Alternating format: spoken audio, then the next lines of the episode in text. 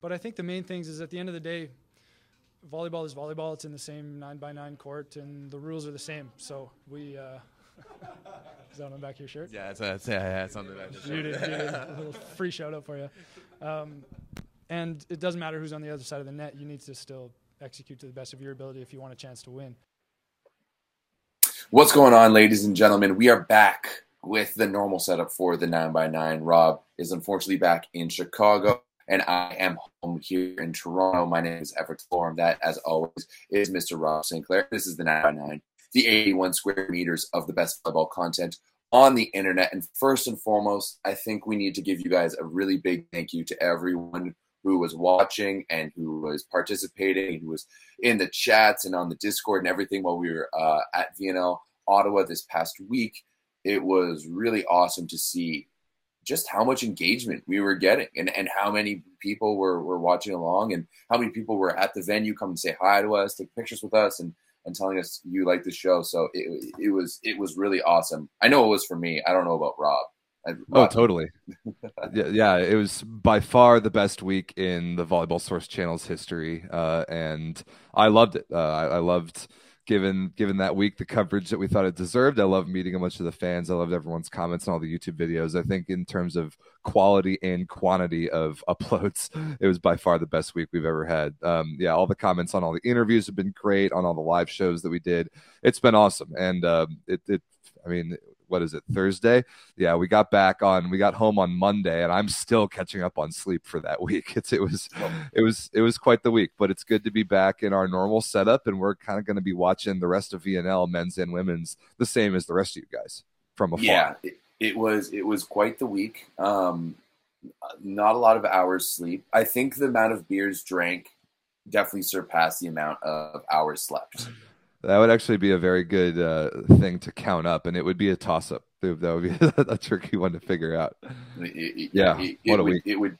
It was. It was definitely a long week. Can't wait for it for again for next year. Ottawa does have a three year deal. This was year two. They will be back next year.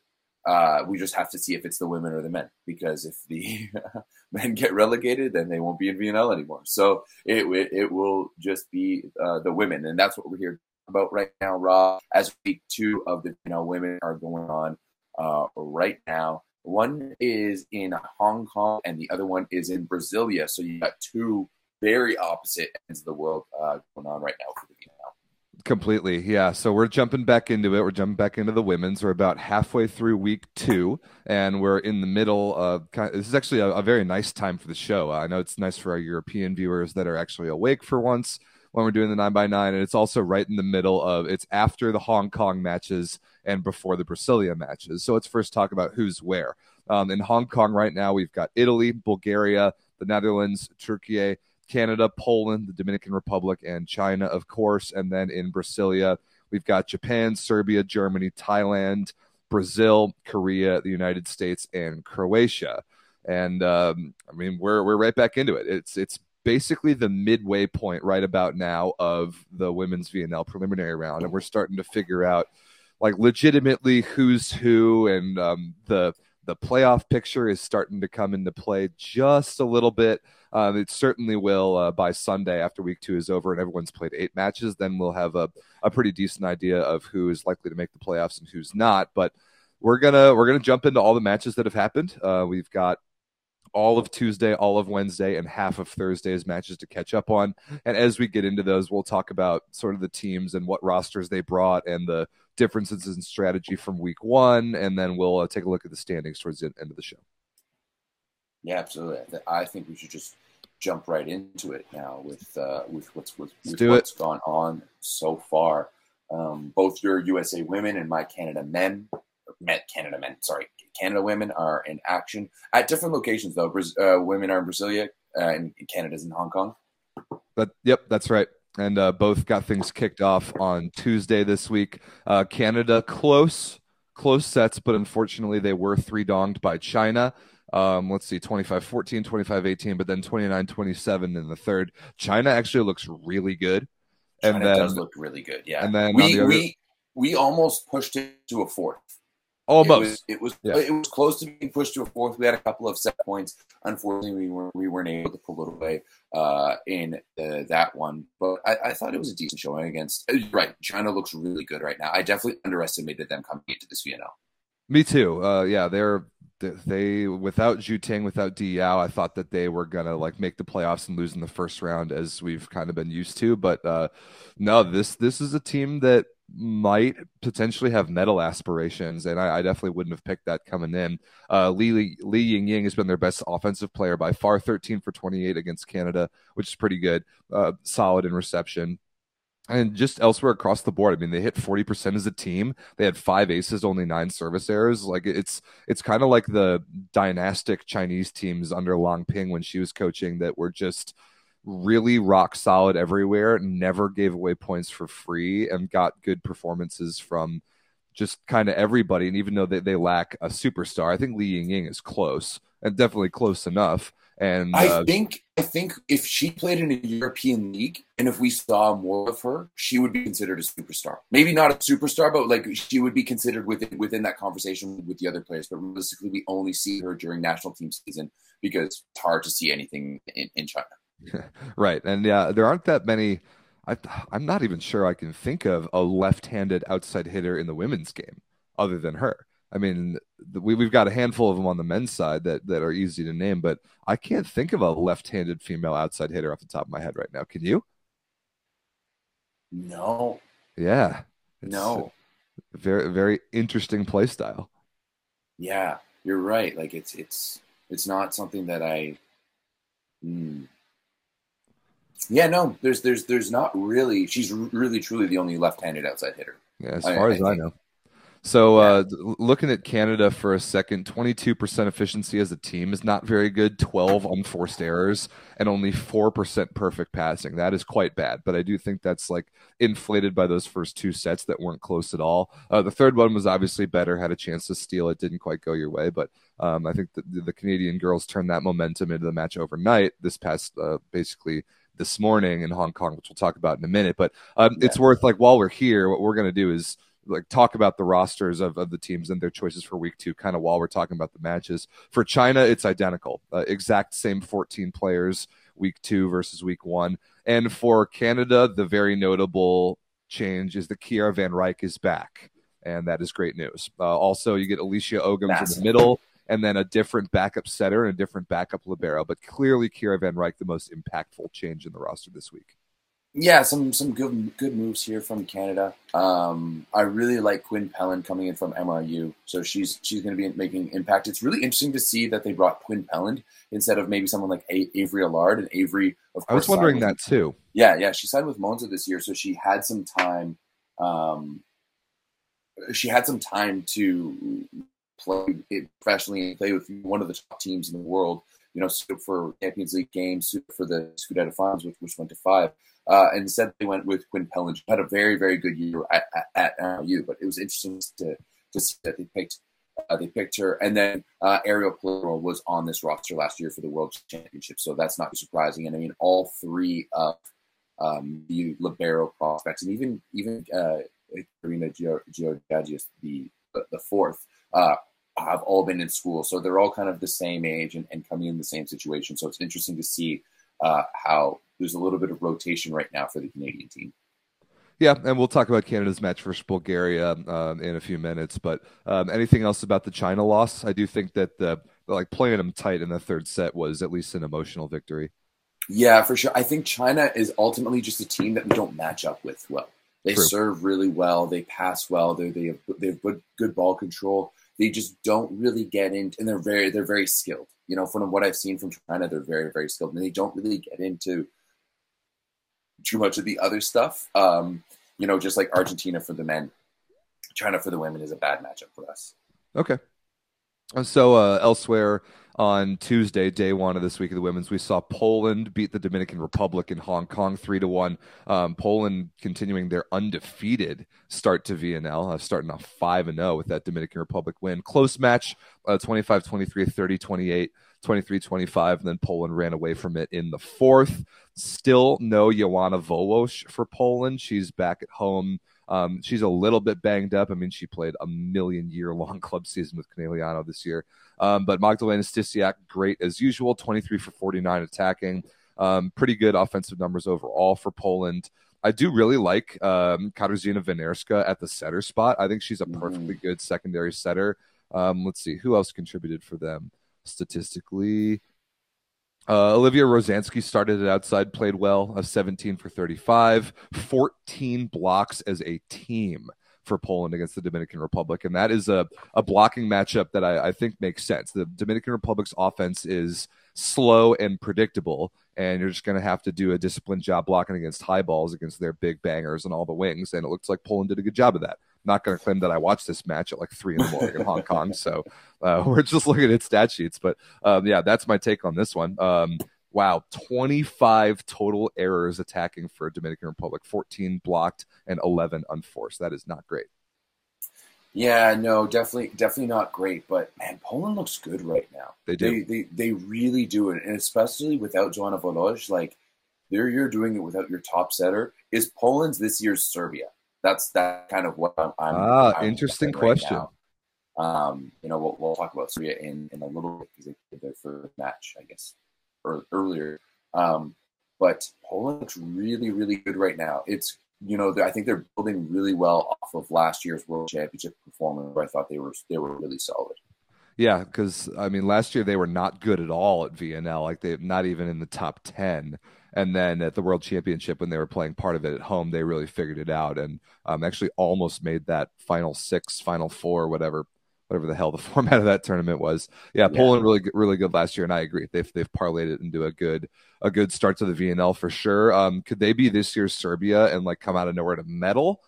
I'm I'm still a little iffy on that one because as we'll we'll talk about some rosters, there still are there still are some some B teams even playing week two on the women's side, which I'm a little surprised by. But as for Poland, really the only player they're missing is the best setter on the planet. And when they get her, they're honestly going to get even better. Uh, Dominican Republic roster wise, they get Brenda Castillo back, who is one of the best liberos in the world. That's going to certainly help their passing numbers. Um, she, I mean, already looking at the stats from this one, she helped their passing numbers. Uh, she was by far, by far their best receiver, but Poland did a good job of not serving her as much. She had the least passing attempts of the three primary receivers on the Dominican Republic side. And uh, yeah, I think that's a good matchup for Poland. Um, they are disciplined enough and big enough to uh, serve the ball well and put up gigantic blocks against high balls on the wings. And um, I, I would have picked Poland to win that match 10 times out of 10. Absolutely. I mean, I think they're one of the biggest uh, teams on the women's side. Yeah, You they're know, huge. Really, Ma- really Magdalena good. Is, is definitely one of the, the biggest um, the biggest opposites we have. And then you know you have Korneluk and, and and others in, in the middle. So they're they're a big team, and I think that's honestly why Canada matches up well against them um, because we're able to play against those those bigger teams. Yeah, so uh, I think that's about all there is to say about Poland versus DR from Tuesday. Uh, let's switch to the Brazil games from Tuesday. The United States beat Croatia three to one. When we lost that first set, twenty five to seventeen, I was a little I was a little confused, a little scared. Didn't really know what was going on there. Um, but we made some pretty significant lineup changes after that. I mean, we started uh, Ashley Evans and Danielle Cuttino at setter and opposite. Um, that did not go well in set one. Then we put in Micah Hancock, Jordan Thompson, and everything changed for the better. Uh, we also saw Asjia O'Neal the second half of the match, uh, Khalia Lanier and Ali Frantti on the left sides. And uh, after we put some of those players in, uh, we took care of Croatia, no problem. If, if we hadn't gotten three points in that match, that would have been a big problem. But uh, 25 22, 25 18, 25 15 the rest of the way. So uh, potentially a dodged bullet there for my United States women honestly that not that much to talk about here croatia exact same roster as week one still no samanta fabris they are going to struggle mightily looking like the team that's going to be relegated right now I mean, them them or Bulgaria. Really, it's uh, it, it it's really a toss up between those two teams. And you're right. I mean, looking at these stats, like Jordan Thompson had herself a game. Brionne Butler was really really good in the middle. Um, and Ali Frantti too was one of those few players who played all, all the way through. She was 15 for for for 31. Are we worried at all about no Kathryn Plummer, or is this kind of what we're coming to expect with the USA women's national team now? And kind of settling into the fact that she may not be a starter or maybe one of the first ones off the bench for this team. Yeah, she's on the roster and she played in three of the four sets. So uh, she she was a serving sub in sets two, three, and four. Um, I think that um, I don't take any major lineup conclusions from a match against Croatia. Like Croatia is a bottom of the barrel team. Um, what we see the rest of the week from the United States, including tonight. Who do we play tonight? I think Thailand. Um, that's going to be a little more indicative, and that actually might be a decent matchup for Plummer to play some minutes. So uh, we've got a lot of outside hitters. We've got a, a, a, lot of outside hitters and a lot of questions to answer about a lot of those outside hitters. So we're going to see a lot of people, and I'm not worried. I'm not going to draw any major conclusions uh, from the first five matches yet. Yeah, that, that's fair enough. All right, moving forward, um, Serbia finally getting on the board. Finally, with with a win, and I mean, interestingly enough, that they do it against a team like Japan. You know, because Japan, in my eyes, is usually, usually one of those teams. When you look at the stats of this one, once again, not one that I that I watched, kind of kind of been on a bit of a volatile detox uh, since since Ottawa Rob. Uh, I think that's more than fair. uh, other than the Canada China game yesterday or the day before that I was able to wake up and watch. Um, the, the the stats from this one would suggest that it was maybe a bit of a sloppy game, which is a little surprising uh, for for Japan. Only 27% efficiency for, for Japan, which is almost unheard of for them. Right. Yeah. Japan doesn't play sloppy games, but 14 of those were Serbian blocks, and that is an advantage that Serbia should have in theory. Um, one of the breakout players in this tournament so far has been Aleksandra Uzelac. They're Serbia's, I guess I would call her the third outside hitter behind uh, Busha and Lozo, but like Busha didn't start this one. Lozo got the yank after like midway through set one. So uh, I think, is like 19, maybe 20 years old, and she's mm-hmm. been probably Serbia's best player through five matches. And I mean, like we talked about in week one, they went 0 and 4 in to start the Guidetti area era, which was not good at all. But Uzelac was great against Japan. 21 for 46, 37% efficiency is very good. Serbia gets Jovana Stevanovic back this week, who's one of the best middles in the world. She casually goes 10 for 19 with two blocks and an ace. Um, but they don't bring Bojana Drča. They don't bring their world championship starting setter. That one confused me a little bit. So maybe maybe Guidetti identified that as a bit of a problem in week one and wanted to get some more people a look at the setter position. Um, I don't totally know, but uh, this was um, almost a must-win game for Serbia. If they start 0 5, they're probably on the outside looking into the playoffs. Not only like outside looking into the playoffs, but I, I haven't checked in a while, but I wonder how much of a hit the world ranking has taken. That's a great question. Uh, I'm, I'm going to look at that right now. Yeah. Um, also, uh, it, it it's it's fun. Just as like kind of on the Serbia topic, I've been very active in TikTok comments because people being like, "Is this the greatest generation for Serbian athletes?" You've got Nikola Jokic uh, and you've got Novak Djokovic who have, have been going off, and I was like, guys, we can't forget about Tijana Boskovic in, in here, right? And the two-time defending world champion uh, women's volleyball team. So yeah, it might be one of the best generations for for uh, for uh, for Serbian sports. Yes, but they they've got they had to figure it out after starting 0 and 4 at VNL in, in like a world championship defense. So that that wasn't a good look, but they have since figured it out. Um, so we, we talked about some of Serbia's roster changes this week. Japan basically the same. Uh, Mayu Ishikawa is back. They get a couple other middle blocker options back. Still no Fukudome at libero, but um, Sarina Koga Nishida was their primary offensive player this time. Only 19 for 48 and uh, six errors, not her best game. Uh, Kotona Hayashi started at what is that? must be opposite, right? Uh, yeah, Hayashi started at opposite. 12 for 33 only is not so good. Um, Arisa Inoue, 16 for 40, not quite so good. So just kind of an off day all around for the Japanese offense, maybe, and uh, not really concerning for them. I'm, I'm, sure they'll they'll figure it out. And uh, let's see, they play. And, they play Korea tonight in Brazil. That should be an easy three dong. So um, they'll be just fine. Not to mention passing. Like they've only passed 17% perfect, which for some teams, Canada, uh, that would be fantastic. uh, but for Japan, you know, you're just even this stereotype of being one of the best ball control teams in the world, you expect that to be a little bit higher, at least over 20%. At least. Yeah, that that that should be better. Um, serving, let's see, six aces, thirteen errors for Japan, four aces, ten errors for Serbia. Nothing, um, really that lopsided there. But uh, close game, back and forth. It was actually none of the set scores were even that close. That's weird. Like Yeah. no, nobody got within five, like 25 16, 25 20, 25 16, 25 20, 15 10. Weird match. Yeah, I, I wish it would have been um, at a time when I could watch it a little bit more. But um, yeah, Serbia needed a win. They got one. And I think that's kind of it for Tuesday's games. Yeah, I agree.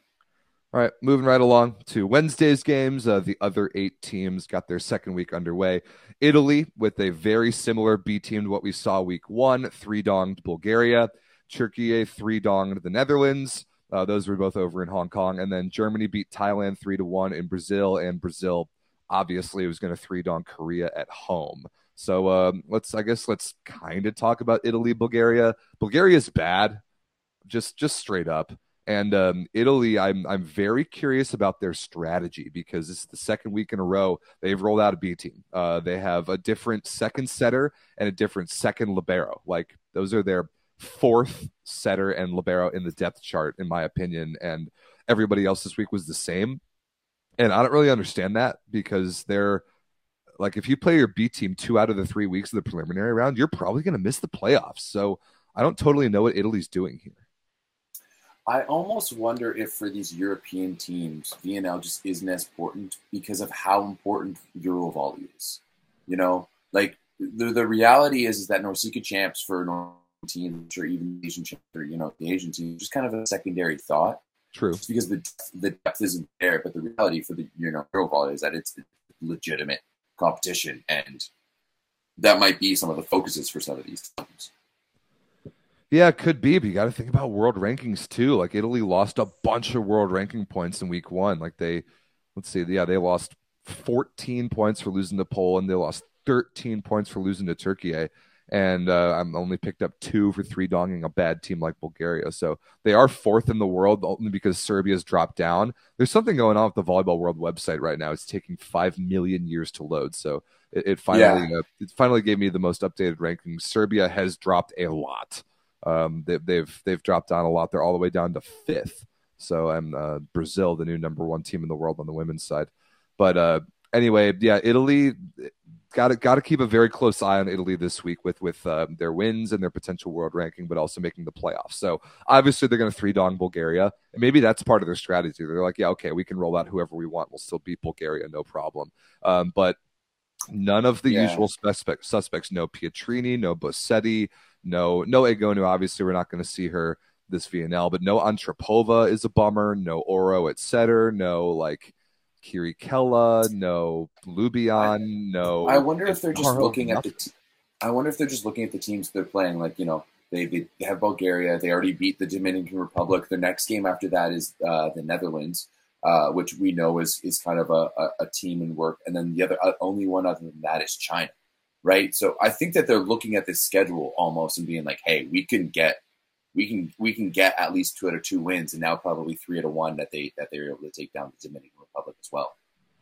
Yeah, maybe. I mean, that's that's kind of what I was thinking about the USA in Week One. Is like you you, take a look at the schedule. You, like we had Korea, who was an easy win, and then three tough teams, and so like you send a B team, see what you can get out of them, and we ended up going four and zero, which was sweet. But uh, yeah, that's sort of the the chess match that some of these coaches and these national federations are gonna have to go through. So um, we don't need to talk about Bulgaria at all. They stink. They could get relegated.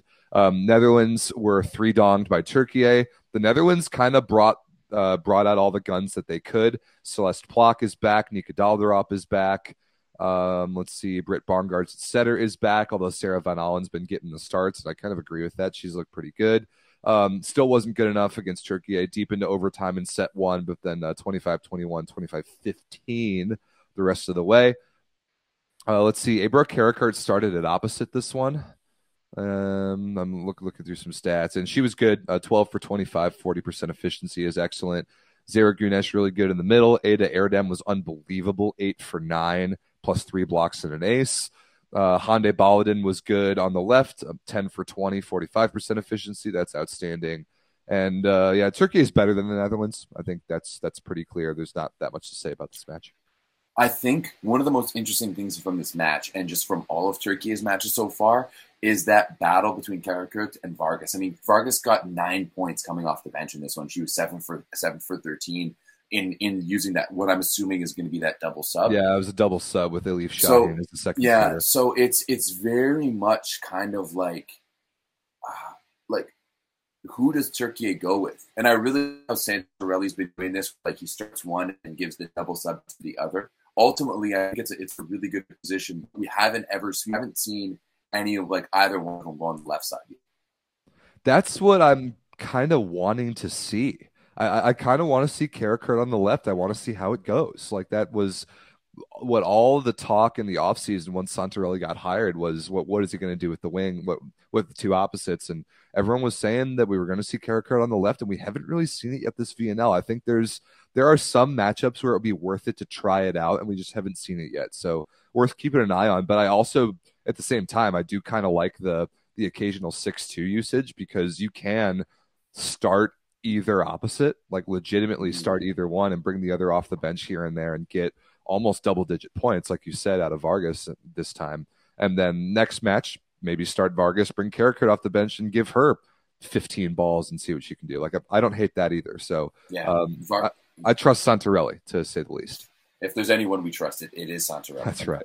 Um, but Vargas so far with 116 points, Karakurt with 75. That's a lot. That's a lot for two people to play the same position. Yeah, and they both lead. They both lead Turkey in scoring. So Yeah. it's very, it's very, very interesting just to watch that kind of play out. And oh, apparently Luke is saying in the chat that um, Karakurt did play on the left uh, in week one of. Oh, in the in the Poland game, or uh, oh, well, we'll talk about the Poland game in a minute. That that that happened overnight. That actually is is is going to be cool to break down a little bit. And uh, let's see, yeah, sure enough, uh, she did play outside hitter overnight. So um, ask asking we shall receive on that one. Anything about the Netherlands? I mean, they're there's no way they're going to make the playoffs, but they're a core team, so they're going to be just fine in terms. yeah, of exactly. We, we we said it in our pre. This is a young team. They don't have many of the starters. They're resting a, a lot of them, really giving a chance for, for the young ones to go out there and uh, and get some experience. So, um, I would I would expect to see them at the bottom of the table at, at the end of every week. At the end of all of this. Yeah, doesn't surprise me at all. Okay, moving on to Wednesday's games in Brazil. Germany beat Thailand three to one. Not a good performance from Thailand at all. Um, That surprises me. Yeah. it pisses me off too. Because why could they play like that against us? yeah, l- Um, looking at it now with uh, like Thailand's numbers, um, 21 offensive errors in total in four sets is really bad. 25% efficiency, not great serving, decent reception, but uh, Germany looks low key kind of good. Uh, Hanna Orthmann at opposite is a move. Actually, wait, no. Um, Hanna Orthmann at outside hitter this time. It was Lina Alsmeyer at opposite. So they've really been moving that position around. Uh, Alsmeyer on the right actually wasn't very good. Stigrot at, at outside was outstanding 12 for 23, zero errors.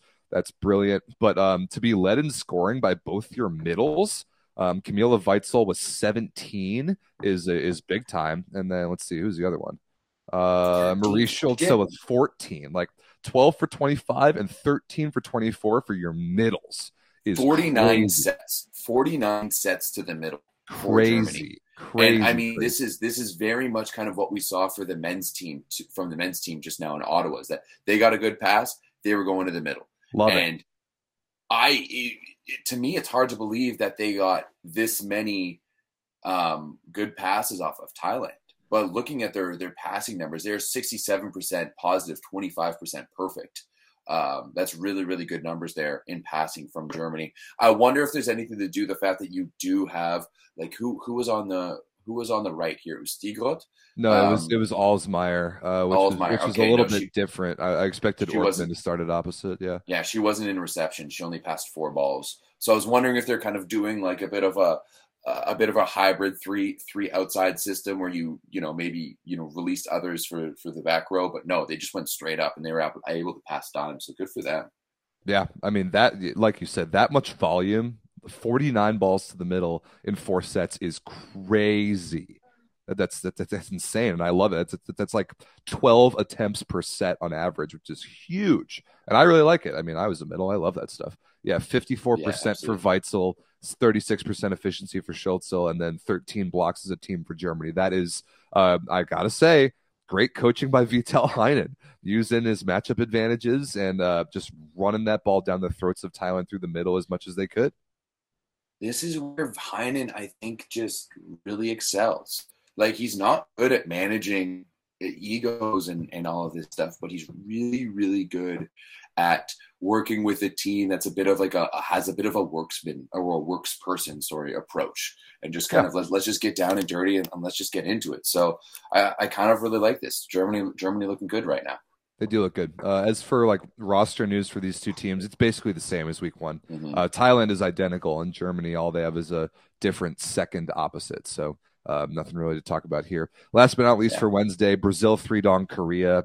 No shit. That's that's all we have. That's yeah. honestly all we have to yep. say. That's, Korea's that's, Korea's bad, but Brazil roster wise, we do have to talk about because still no Gabi, and Ana Cristina got hurt in practice, so she is out this week.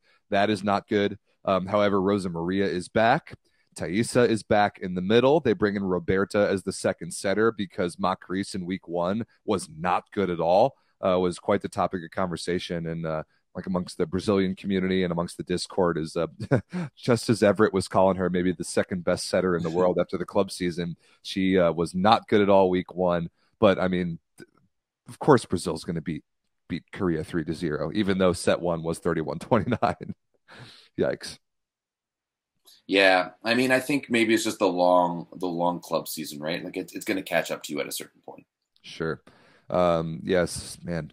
Brazil's outside hitter numbers, like pre De six for 16, five errors. That's bad. Uh, Julia Bergmann was better, but like without Gabi and Ana Cristina, they uh, they might not have all that good of a week at home. And we didn't see Rosa Maria hardly at all. I know that she actually can play both wings. She can play on the left a little bit. They might, they might need her to do that this week. Yeah, maybe. So uh, enough said. We don't need to talk about Korea at all. Let's move on to the matches that happened overnight, Everett, and uh, overnight on Thursday. First and foremost, this is actually a match that I was able to stay up and watch a little bit of. Canada took care of Bulgaria in hour and shower fashion. A good, quick three donging. 25, what, like 15, 13, 15? Mm-hmm. Not even close. yeah, 15, 13, 15. Beat down honestly I think this is a massive, a massive bounce back for Canada, and I really, really like this win. Obviously, I haven't had a chance to watch it yet, um, but and I'm, I'm going to do that uh, after uh, after this show. But being able to bounce back after getting three dong by China and really bringing it to Bulgaria, like these are the matches that we need to win. Right, these are the these right. are the matches that, that we, we we need to win against other challenger teams and not only did that, did we do that, but we won that decisively. Like Kiera Van Ryk, 12 for 19, 58% efficiency.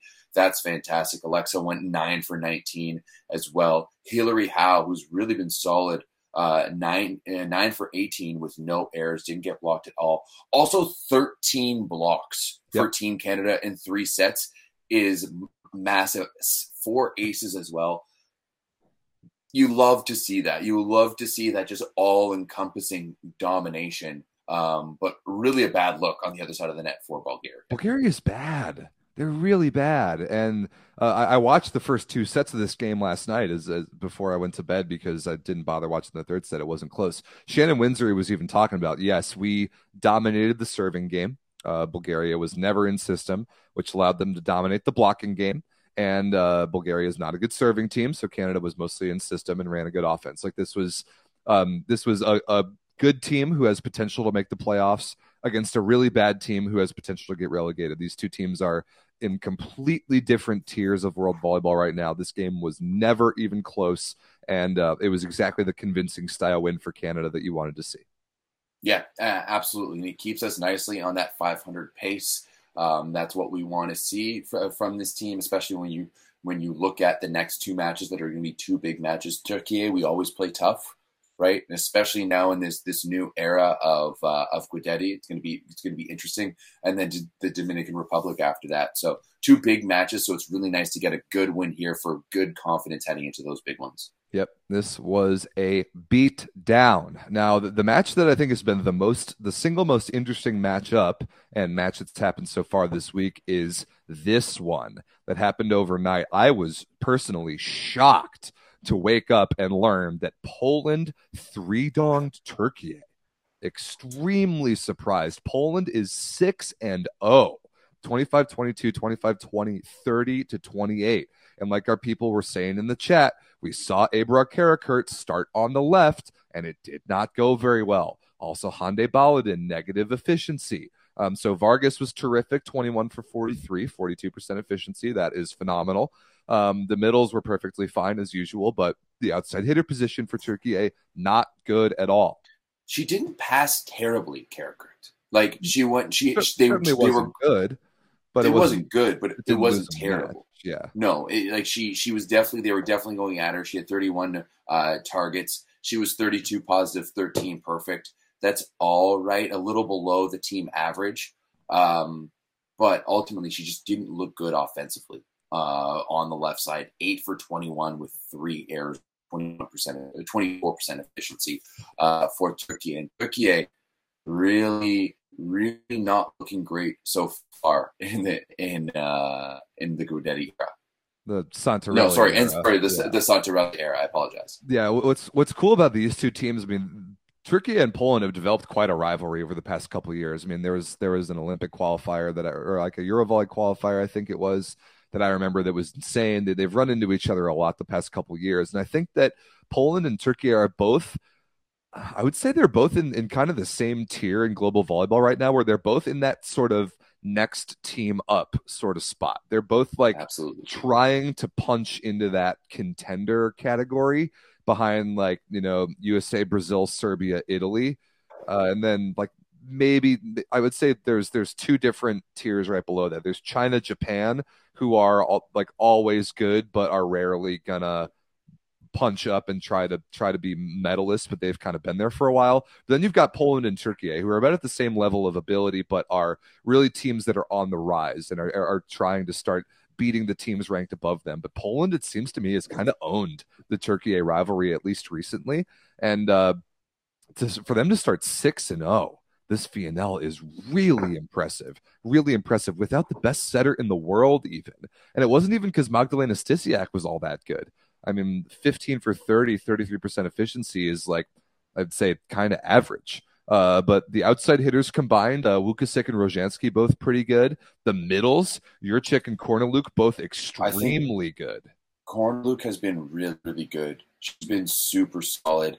Uh, really good offensively. Seven for 11. Uh, I would almost want to see more volume go her way. And she's touching a lot of balls. Four blocked balls, four touches. And I mean, those touches, just from seeing kind of how they're popping up and, and how block stats are being done, you know, watching watching the game in Ottawa, then looking at the stats after a set, I mean, like, this, this doesn't really match up. I'm willing to bet that she had more touches than just the four. Um, she's been absolutely dominant and kind of to me, like even in the club season, she's been really good. But she's starting to get crept creep into like where does she rank on the on the middle scale? Like she's definitely the best middle that Poland has. I don't know if she's up there with the Stevanoviches and those ones quite yet, but she's definitely making a case for herself. Not, she's not not even close to that tier in my opinion. She's really big, but I think she's really slow. Um, however, has had a really good VNL so far. I mean, she's she's using that side size matchup and um, is is taking her chances in offense and creating separation, putting some balls away. I do like Jurczyk a lot, uh, the other middle blocker for Poland. She's a little smaller, a lot faster, a lot more dynamic, and she went seven for eight. So um, she she is currently the best blocker in VNL, and it's not even close. She has twenty four. Yeah, she has twenty four blocks, and the next group of people have sixteen.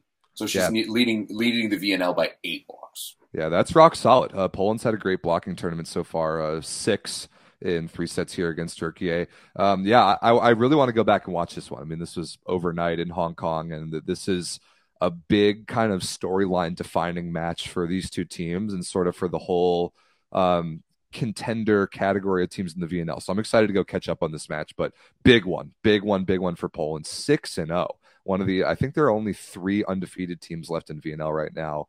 Poland, China, and the United States. So yeah, uh, Poland, very China, impressive. USA. Although Poland is, they do have a game uh, up on on those teams, but Poland has the full as has 17 points. China sitting at 14. USA only at 12. Yeah, Um, USA has so you- played a lot of five setters. Poland has been, Yeah. I mean, Poland's been the best team in the tournament so far. Yeah, if we're going by actually, USA sitting fifth. Both Brazil and Turkey uh, have more points but less wins.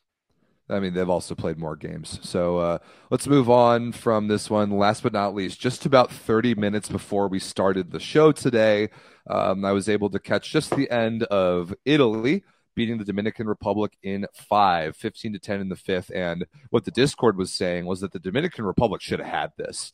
Um, they they won sets two and three easily, and it sounded like they kind of choked it away in the fourth. It, it sounded like this should have been a Dominican Republic win in four. And I'm gonna go like scroll back through the scores here. Like, did, did DR have a lead? Um, yeah, it was. Let's see, it was 20 to 20 at least, 21 21.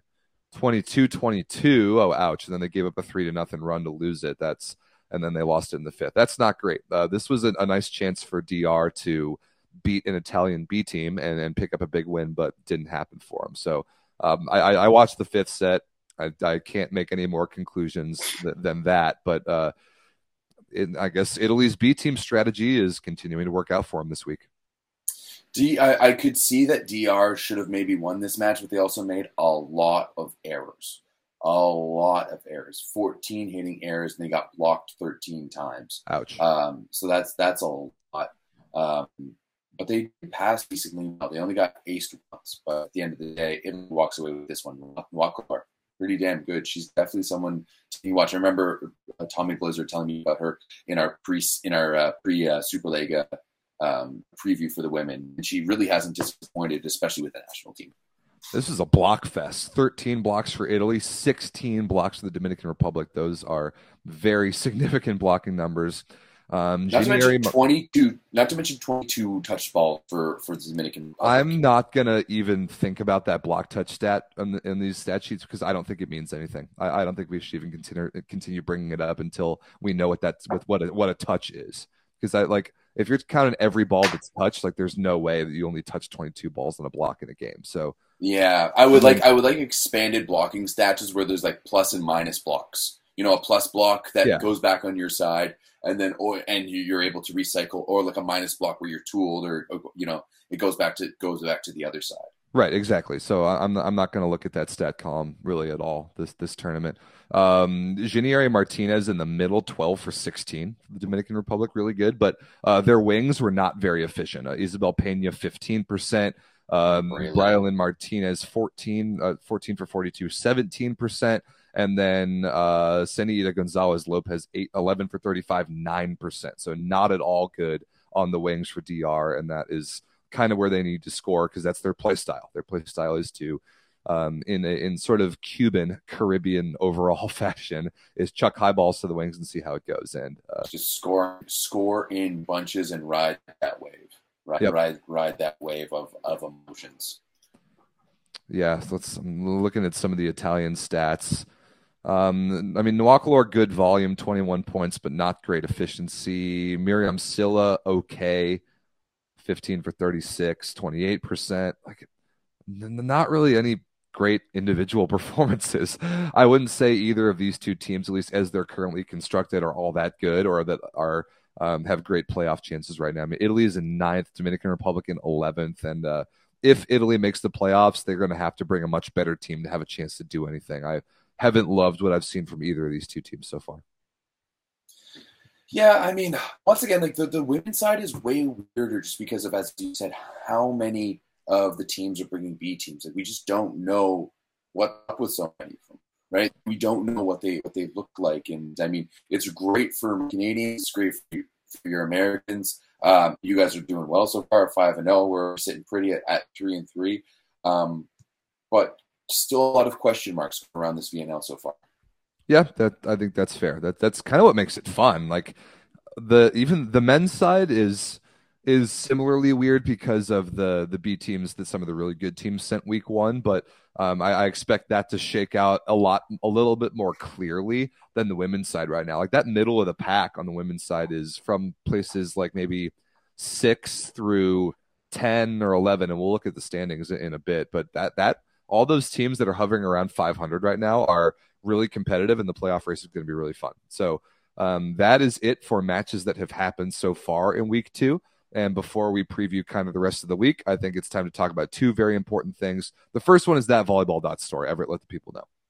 Yeah, absolutely. Make sure you guys check us out at that volleyball dot store where you can get all of your your merch needs and your gear. Use the code SPICY to get 15% off.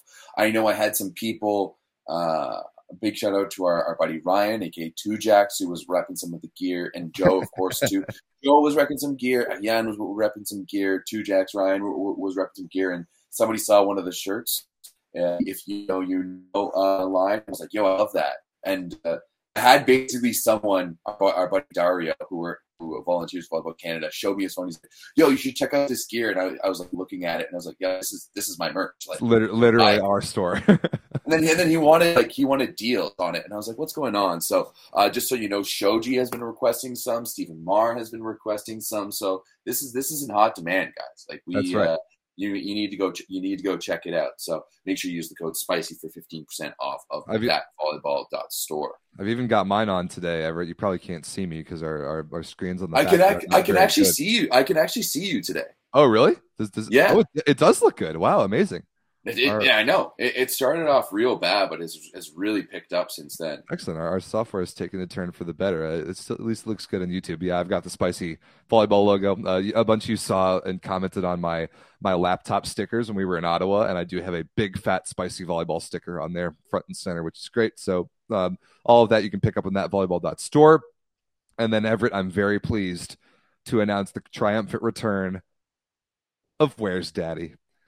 I missed Where's Daddy. Uh, the, the, one thing that we couldn't do when we were live in Ottawa is hide Daddy Stankovic in our various assets during our shows, just because we didn't have any. We were we were live the whole time on camera, so it's back. Daddy Stankovic is hidden somewhere in this episode, and if you find him uh, and you comment where he is, uh, the timestamp of where he is um, on the in in the comments after the show is over, yes. then you get a shout out on the next week's show. So actually, I need I need right now to go all the way back, all the way back to our the last episode of the nine by nine that we did before Ottawa, and here it is. And I need to find um, who. Honestly, I, I thought about just like setting up a Where's Daddy a few times in Ottawa, but we had, we were doing so much already that like there's no way. Imagine if we had had do two Where's like no oh no, too much. There, there, there was no way we could we could have hidden Daddy Stankovic much of anywhere with the setup as it was in Ottawa. But it's good to be back, uh, hiding Daddy Stankovic in various places. Um, the last show we did was during Women's Week One of VNL before we went to Ottawa. Here was the asset where Daddy Stankovic is. Um, he is hidden there on the Polish libero's face. So lovely. Uh, we saw we had a couple people in the comments get it pretty much immediately. Um, actually, I, I, think our friend Jana XOXO 2093 was first to comment where Daddy Stankovic was. Nice. Followed, new one on the board. Yeah, followed very quickly by Bassi Lassie and Kiro Neri, our usual um, usual suspects for Where's Daddy. So congratulations to you on finding Daddy Stankovic. Um, reminder that Daddy Daddy may have already shown up in this show. He may show up later on in the show. I'm not going to tell you. I'm not going to tell Everett either. That's the fun part. But if you find him, um, comment where he is. The timestamp a- after the show is over, and you'll get a shout out next week.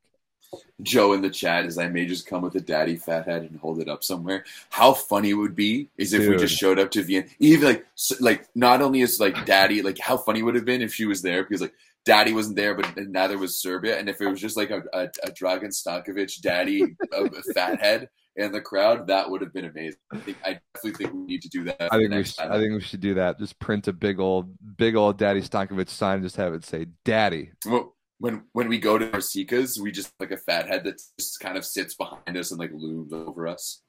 I like it. Uh, I mean, some of you guys saw my interview with Max Holt and Taylor Averill from the USA, which was an, an all all time great volleyball interview. When uh, Taylor Averill brought up how many daddies there were on the team, um, I made the mm-hmm. Instagram edit, uh, like the edit I put on Instagram. Uh, I did in fact superimpose Daddy Stankovic when he said that. So um, go go check that out if you haven't seen it already but yeah, th- that's enough for Where's Daddy. You know it, you love it. The segment is back now that we're back to our normal nine by nine setup. Uh, comment where he is when you find Daddy Stankovic. Let's look forward to the rest of this week, Everett.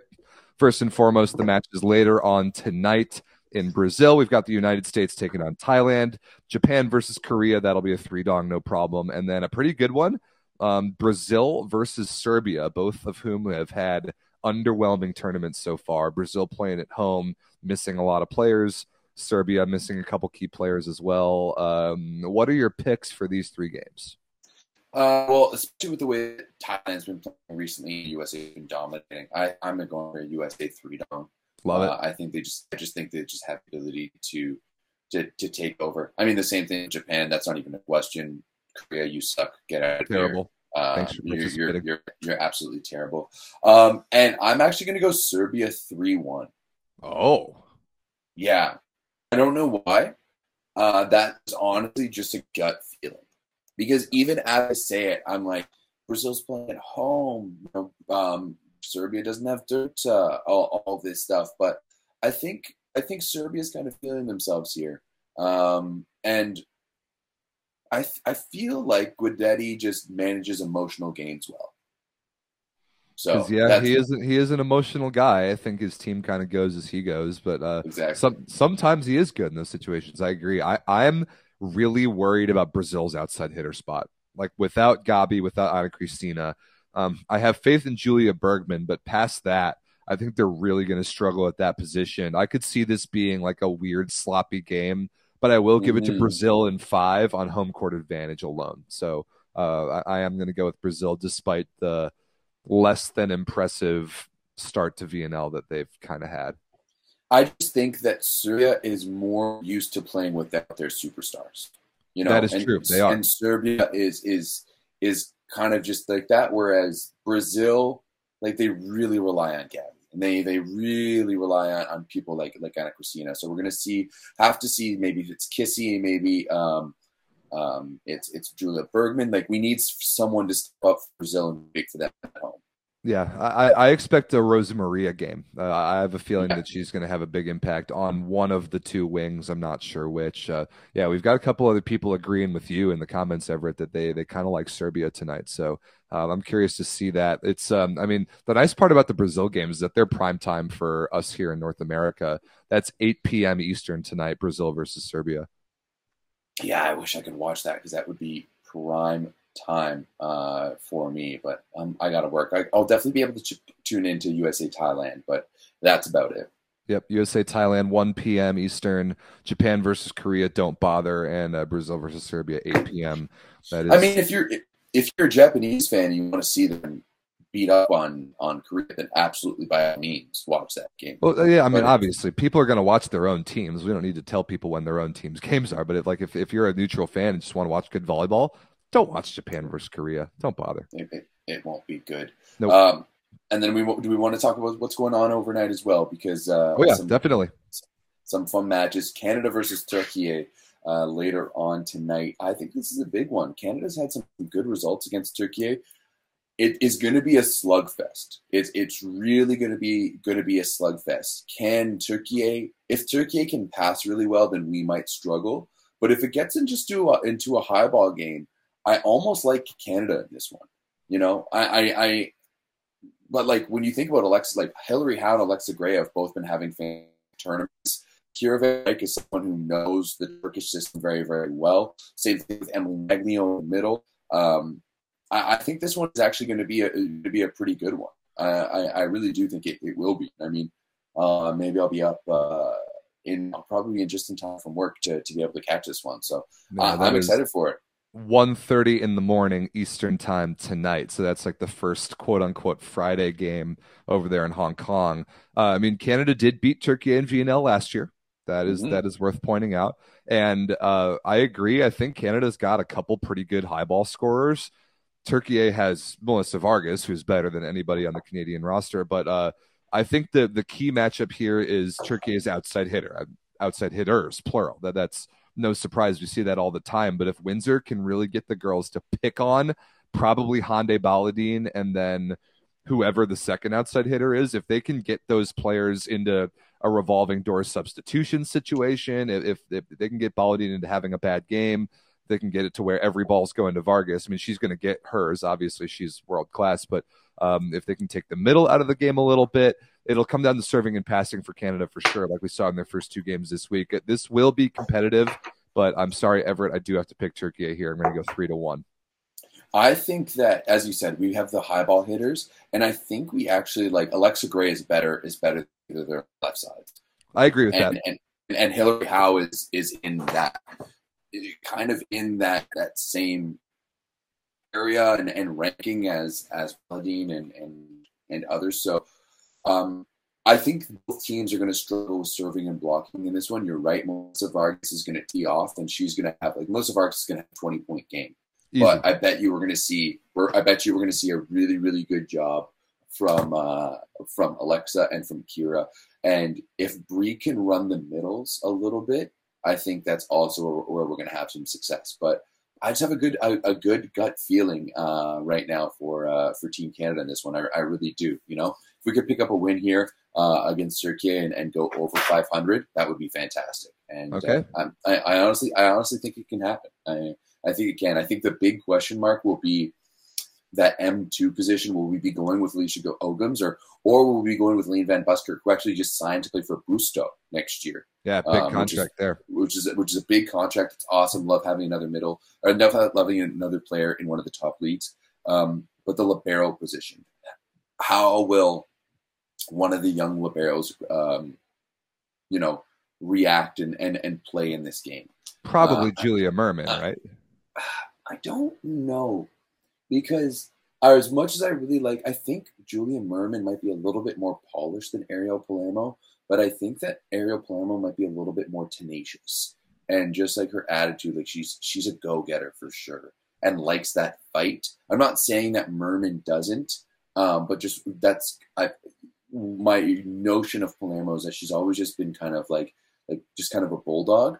So I think that Turkey as a team is another emotional team that you're having to fight against, and I think that Palermo is, might be the, the one to go with. But that's just completely once again on, on my gut feeling. I haven't asked uh, any of the coaches or anything about it.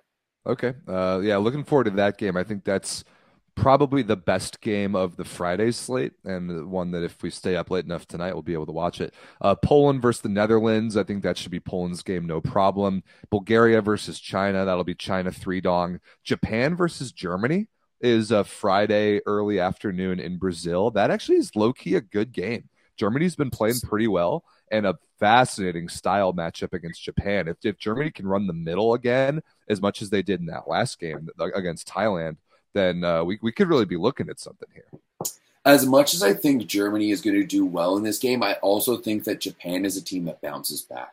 Agreed. Right, and I think Japan serves tougher than than uh, Thai, than uh, than Thailand did against than them, Thailand. Yeah. yeah. absolutely. I think they're going to serve tougher. I think they're going to play better defense as well. Um, and to me, it's hard to get Japan to lose two games in a row. And I think that they view the Germany game as, as a winnable one. So um, I would I expect to see Japan succeed in this one. I'm I'm going to go Japan three three one. I really want to say three nothing, but I don't I don't know if a, if a three dollar is going to happen.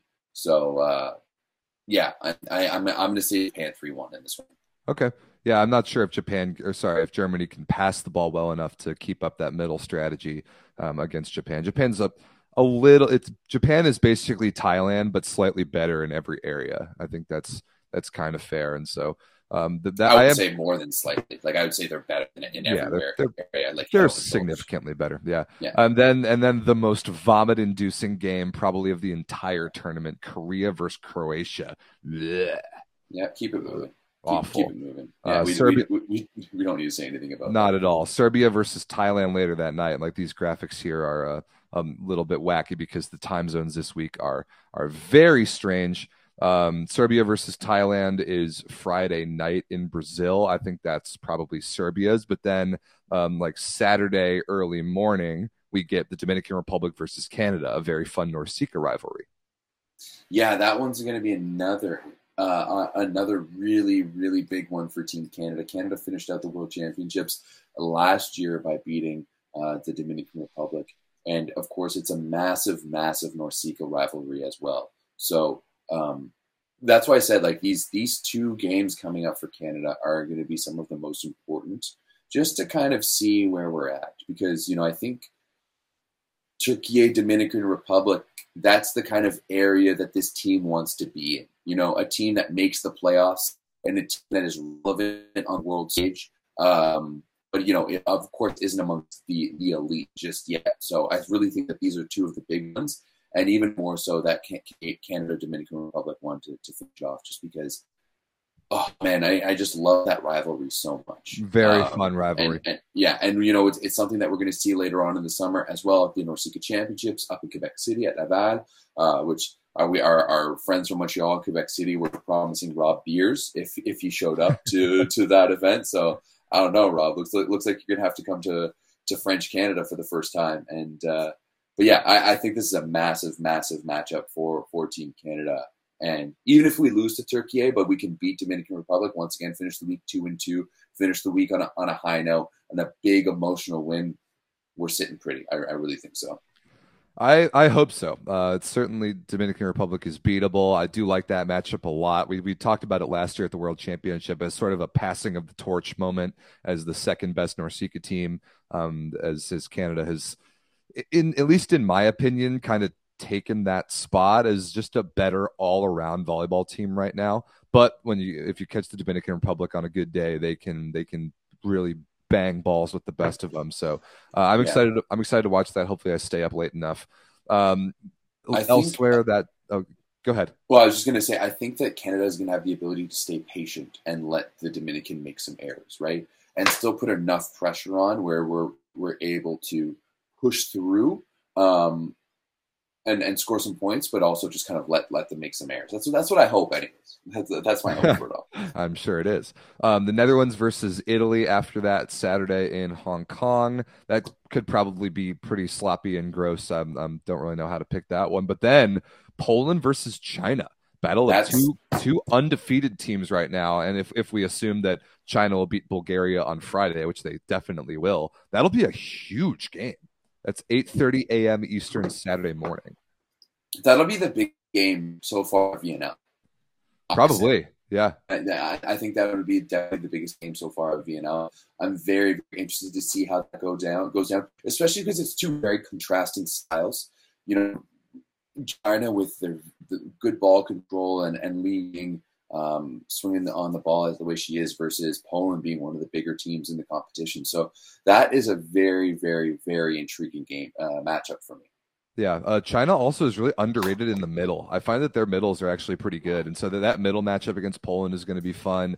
Um, Stysiak versus Li Yingying, like straight across the net from one another, is going to be fun. That is, uh, and then in Hong Kong of all places, I like that match a lot. It's it's going to be the best, like other than any USA matches. It's the one I'm looking forward to the most this VNL so far. Um, Eight thirty in the morning Eastern on Saturday. Ooh, I don't know how to pick it. I, ca- I I'm kind of feeling Poland. I'm kind of feeling Poland Uh, keeps it rolling. I'm going the other way. Actually, I'm going China. Okay. I, I think China will be able to control their game, game with the ball control and really put Poland, Poland in some tough positions. And I think there are also some smart hitters there uh, around that Chinese team too. So I'm going to go the opposite. I think it's going to be China three one. Okay. I'll take Poland three to one. We'll see what happens. Um, Okay. Later on Saturday, over in Brazil, we've got Brazil versus Germany. We've got Japan versus the United States, and we've got Serbia versus Croatia, which is like just past, I think, midnight GMT, so it doesn't show up on this graphic here. But uh, good games there. Brazil versus Germany. I mean, we, Brazil is kind of a question mark right now, and Germany kind of looks good. United States versus Japan. That's a matchup we always do decently well in. So uh, I like our chances there. And then Serbia will beat Croatia, no problem. Yeah, I mean, um, Brazil versus Germany. I do expect Brazil to take that one, especially at home. Especially since I'm expecting to lose the, the other one against Serbia. I think they're going to bounce back nicely. Um, but also, just Brazil at home is, is, is always tough. And Germany, I just don't think they have the mental fortitude to play it against that much like a, a, Serbian team does. It was we've seen it kind of be there. USA versus Japan. I agree. USA all the way. Um, I don't think there's many teams that I would pick USA against uh, right now in, in general. Um, and then Serbia versus Croatia is that the other one uh, that we're looking It- at? That, that's not even yeah. that's not even the conversation. Nope. is going to pull out the bench for that. Absolutely. Okay. Last but not least, Sunday we've got uh yeah Serbia Croatia is Saturday night in Brazil, but it's uh, just past midnight Sunday GMT. Bulgaria, Netherlands, yawn. Dominican. Yeah, Dominican Republic, Turkey. That, that that should be Turkey, no problem. Italy versus I, I I I disagree with that. really. I think this. Oh, absolutely. I think that there's, you know, that's a, a two teams that love to bang the ball. I think that one's going to be really interesting. I think Dominican Republic's going to win. I I think that they have way too much firepower everywhere, And like I said for against Canada, Turkey has some players that can put some pressure on, aka Melissa Vargas, but it's not consistent through the lineup, right? You don't have you don't have consistent like tough serving. You other than Melissa Vargas, like you you don't have that much firepower on this team. I think this is one is going to be a sloppy fist fight. I really do. I think this one is going to be a sloppy fist fight, and I think the Dominican Republic is going to win. I think they're first of all, I think they're going to be a little incensed because they're just going to have lost to, to Canada, which they don't like.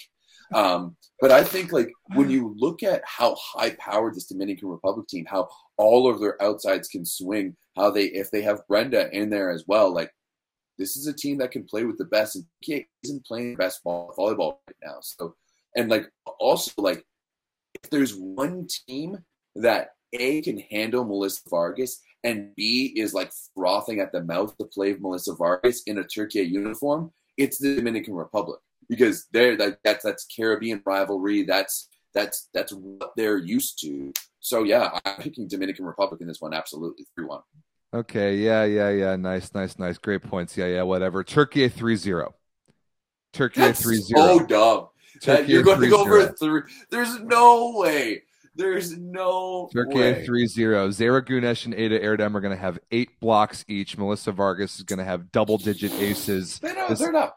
this no. is a three dong.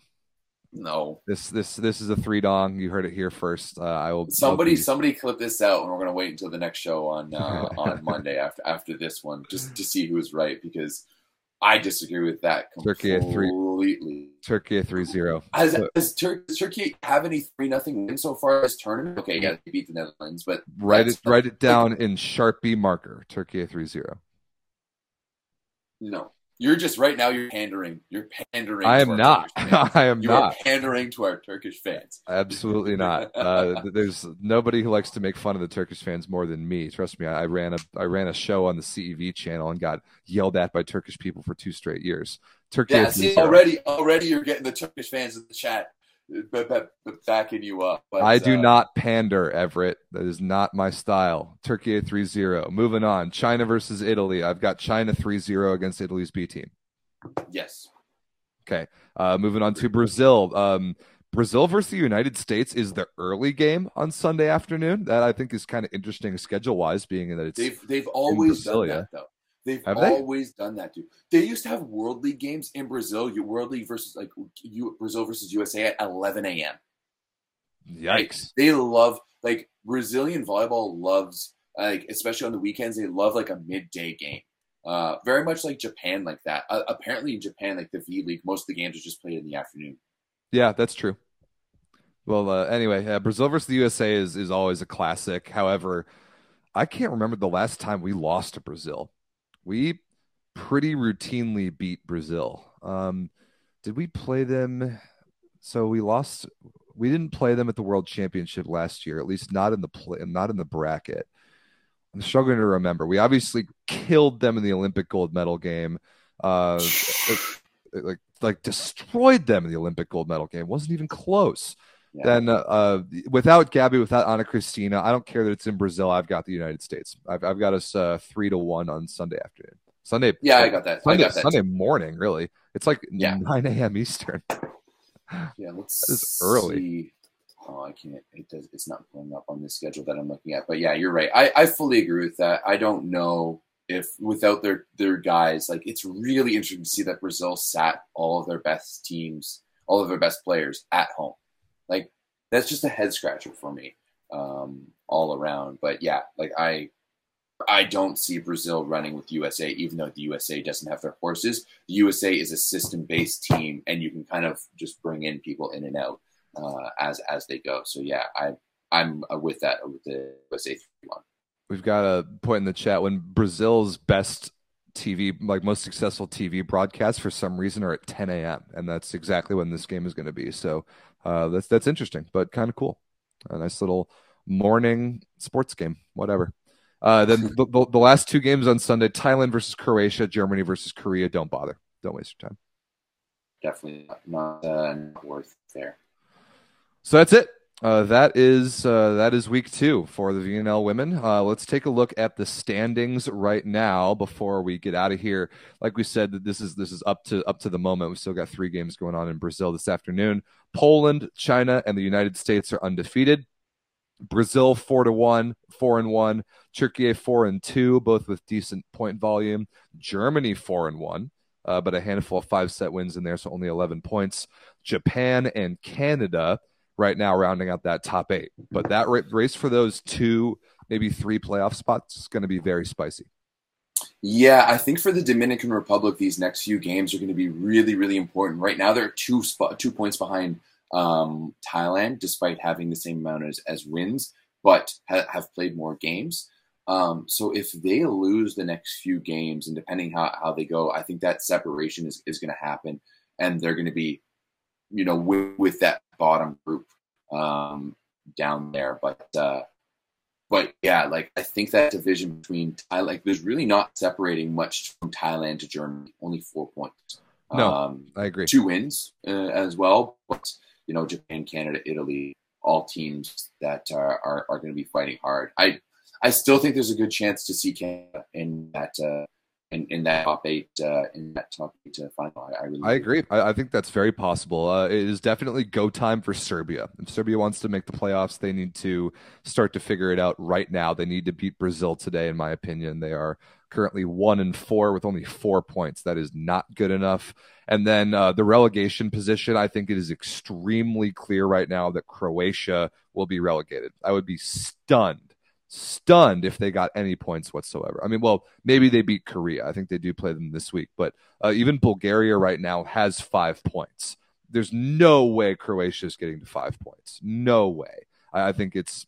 I would be stunned if Croatia did not get relegated. Yeah, it's it's really weird that they do all this work to get in here and haven't really done anything. I mean, I do think that they have some big matchups for them for them coming up. Uh, like they have Korea, so that's going to be easy three points for them. Um, Is it? Croatia's bad. Like I, I know Korea's like among the worst we've ever seen, but Croatia's at least won a set. Okay, congratulations. I'm just saying it's more. It's more than it's. It's more than Korea. Korea has nothing. They have. They're five and zero oh with three three dongs. So Five three dunks. See. Yeah, they're they're, they're sorry, Korea's bad. Ones, yeah. Korea's very bad. I, I, agree, but uh, Korea versus Croatia is um, a, a vomit-inducing game. I, I, think it's very clear Croatia's going to get relegated. Uh, there's no way they're going to get to five points. Dominican Republic, no, yeah, they're not going to get relegated. Canada's safe. I think Germany's safe. Poland's obviously safe. Like this is, uh, I think that picture is pretty clear. But yeah, the race for the playoffs. I mean, Poland, China, Brazil, Turkey, United States. I think those five are definitely going to get in. But Germany, Japan, Canada in there right now. I don't know. I, I think that Japan is good enough to get in. I think that Germany, Canada, maybe Italy, and then maybe Serbia and come from behind fashion are going to be really fighting for those spots. It's going to be fun. That's going to be a fun race to watch this week. Yeah, especially especially Serbia kind of hang out below, like in, in 13th right now. That's always a team that can just pop up and, don't and make sleep on them. Don't yeah, exactly. You you you don't want to sleep on them. So it is really is going to be uh, a race to the finish. I think a 500 record will get you to the playoffs. Probably, uh, it probably will because there's going to be so many teams that are just so bad that uh, there's a there is a great chance that 500 will get you there. I actually think last year I think there was a five and seven team. I think Thailand went five and seven last year and made the playoffs. So that's definitely possible. I think 500 is a good target. I, th- I think you're right too. I know they made the playoffs, and I don't think that they were. Yeah, I think they were five and seven. Yeah, maybe they had a, a, couple bonus points from some five set losses, but I'm pretty sure they were five and seven and made the playoffs. So yeah, that's uh that's the table as it stands right now, and I think that's our show. Uh, that's I think that's about it for uh, week two of women's VNL. Uh, what what do you what are we thinking going forward, Everett? I think we, we would like to do Monday, Thursday, like kind of two yeah. shows a week. Yeah, I think that's good. One to wrap up the week at hand, and then to preview the next week for the opposite gender, uh, and then another one to uh, in midweek just to kind of go everything that's going on. Because if we leave it to the end of the week, there's just way too much too much to cover. Yeah. Also, you're right Thailand did go five and seven. Dominican Republic also went five and seven. uh, but Thailand had one more point than them. Uh, Germany, Netherlands, Canada, Poland, Bulgaria, Belgium all sat at four and eight Yeah, last a year. lot of four and eight teams Yeah, last year. but Belgium with eight points up to Dominican and and Germany and or sorry, Germany and Netherlands both with with fourteen. So um, very interesting. Poland already more wins this year than they had last year. Yeah, Poland looks awesome. Uh, They- so good for them. Uh, yeah, Poland, China, United States undefeated. We'll see if that if that holds up uh, throughout the rest of this week. Poland and China do play each other head to head. Lots of good stuff. Lots of big games for Canada. A couple interesting games for my United States. And we will be back um, time TBD. But let's let's plan for a show on Monday. I think that would be great to catch up on the women's and preview men's week too. I think it's going to be a, Yeah, I believe so. for us. And what do we do? We want to go during the day. I'm cool with during the day. Uh, I kind of like Yeah. during the day. I, I kind of like during the day too. We got a lot more a lot more live viewers because our European and uh, Asian friends can tune in. yeah, shout outs to uh, our global volleyball source fandom. So uh, make sure you're in the volleyball source Discord. That link is in the description. Uh, that is uh, the best online volleyball community in the world. Uh, make sure you follow us at the new Volleyball Source 2.0 Instagram. I need to change that on our little uh, our our template here, our Oh. backdrop that we have the new Instagram account at Volleyball Source 2.0. Give that a follow. Uh, we've got some other good videos coming out here on the Volleyball Source YouTube channel. We're going to do a women's VNL draft like we did for the men's once we can Mhm. get once we can get a schedule scheduling figured out with a very special guest that will join us for that. And uh, we filmed a video. Uh, we, we did a live video when we were in Ottawa last week that we've set that we haven't released yet. But it is we drafted our all decade team from the 2010s on the men's side. And uh, I Everett, I, I made a nice thumbnail for that, and I've scheduled that to release tomorrow. So I, I think Ooh, I would hold out on that. really, Yeah, let's wait until after. I, I I think we should give it to the people. I mean, yeah, but we're doing we're still doing a lot of content right now, so let's why not hold until when we're not doing a lot of content. I mean, all we all we did was one video this week. I think I think we slowed down quite a bit. I think it'll do good numbers. But uh, Okay, I guess, I we, guess we can see. we and, can see. and then, and then we should we could plan to do some other ones. Maybe you can do some NBA research over there, or or would you rather would you rather do an all NFL team? Uh, I don't think NFL players would translate to volleyball skill sets nearly as good as NBA players. I, I know enough about it. neither do I. Neither do I. I'm just catering to the only other sport you know. I, I I know lots of sports, and I, I know about I know enough about the NBA to do a video on it. So let's do it. Yeah, you sure? Okay. Okay. All, Uh, all also, right. I, I can't I can't wait for the people to vote on our all de- all decades team list that we did. I smoked you. I There's no way you did. I don't even remember. I don't even remember who we smoked you in that because draft. we drank way too many beers. Um, and my short-term memory is just gone to shot after last week. Uh, there's no way you smoked me. Oh, I, There's, no, I, there's no way. I, I smoked you. I smoked you. The people send will me, see. Send me the list again.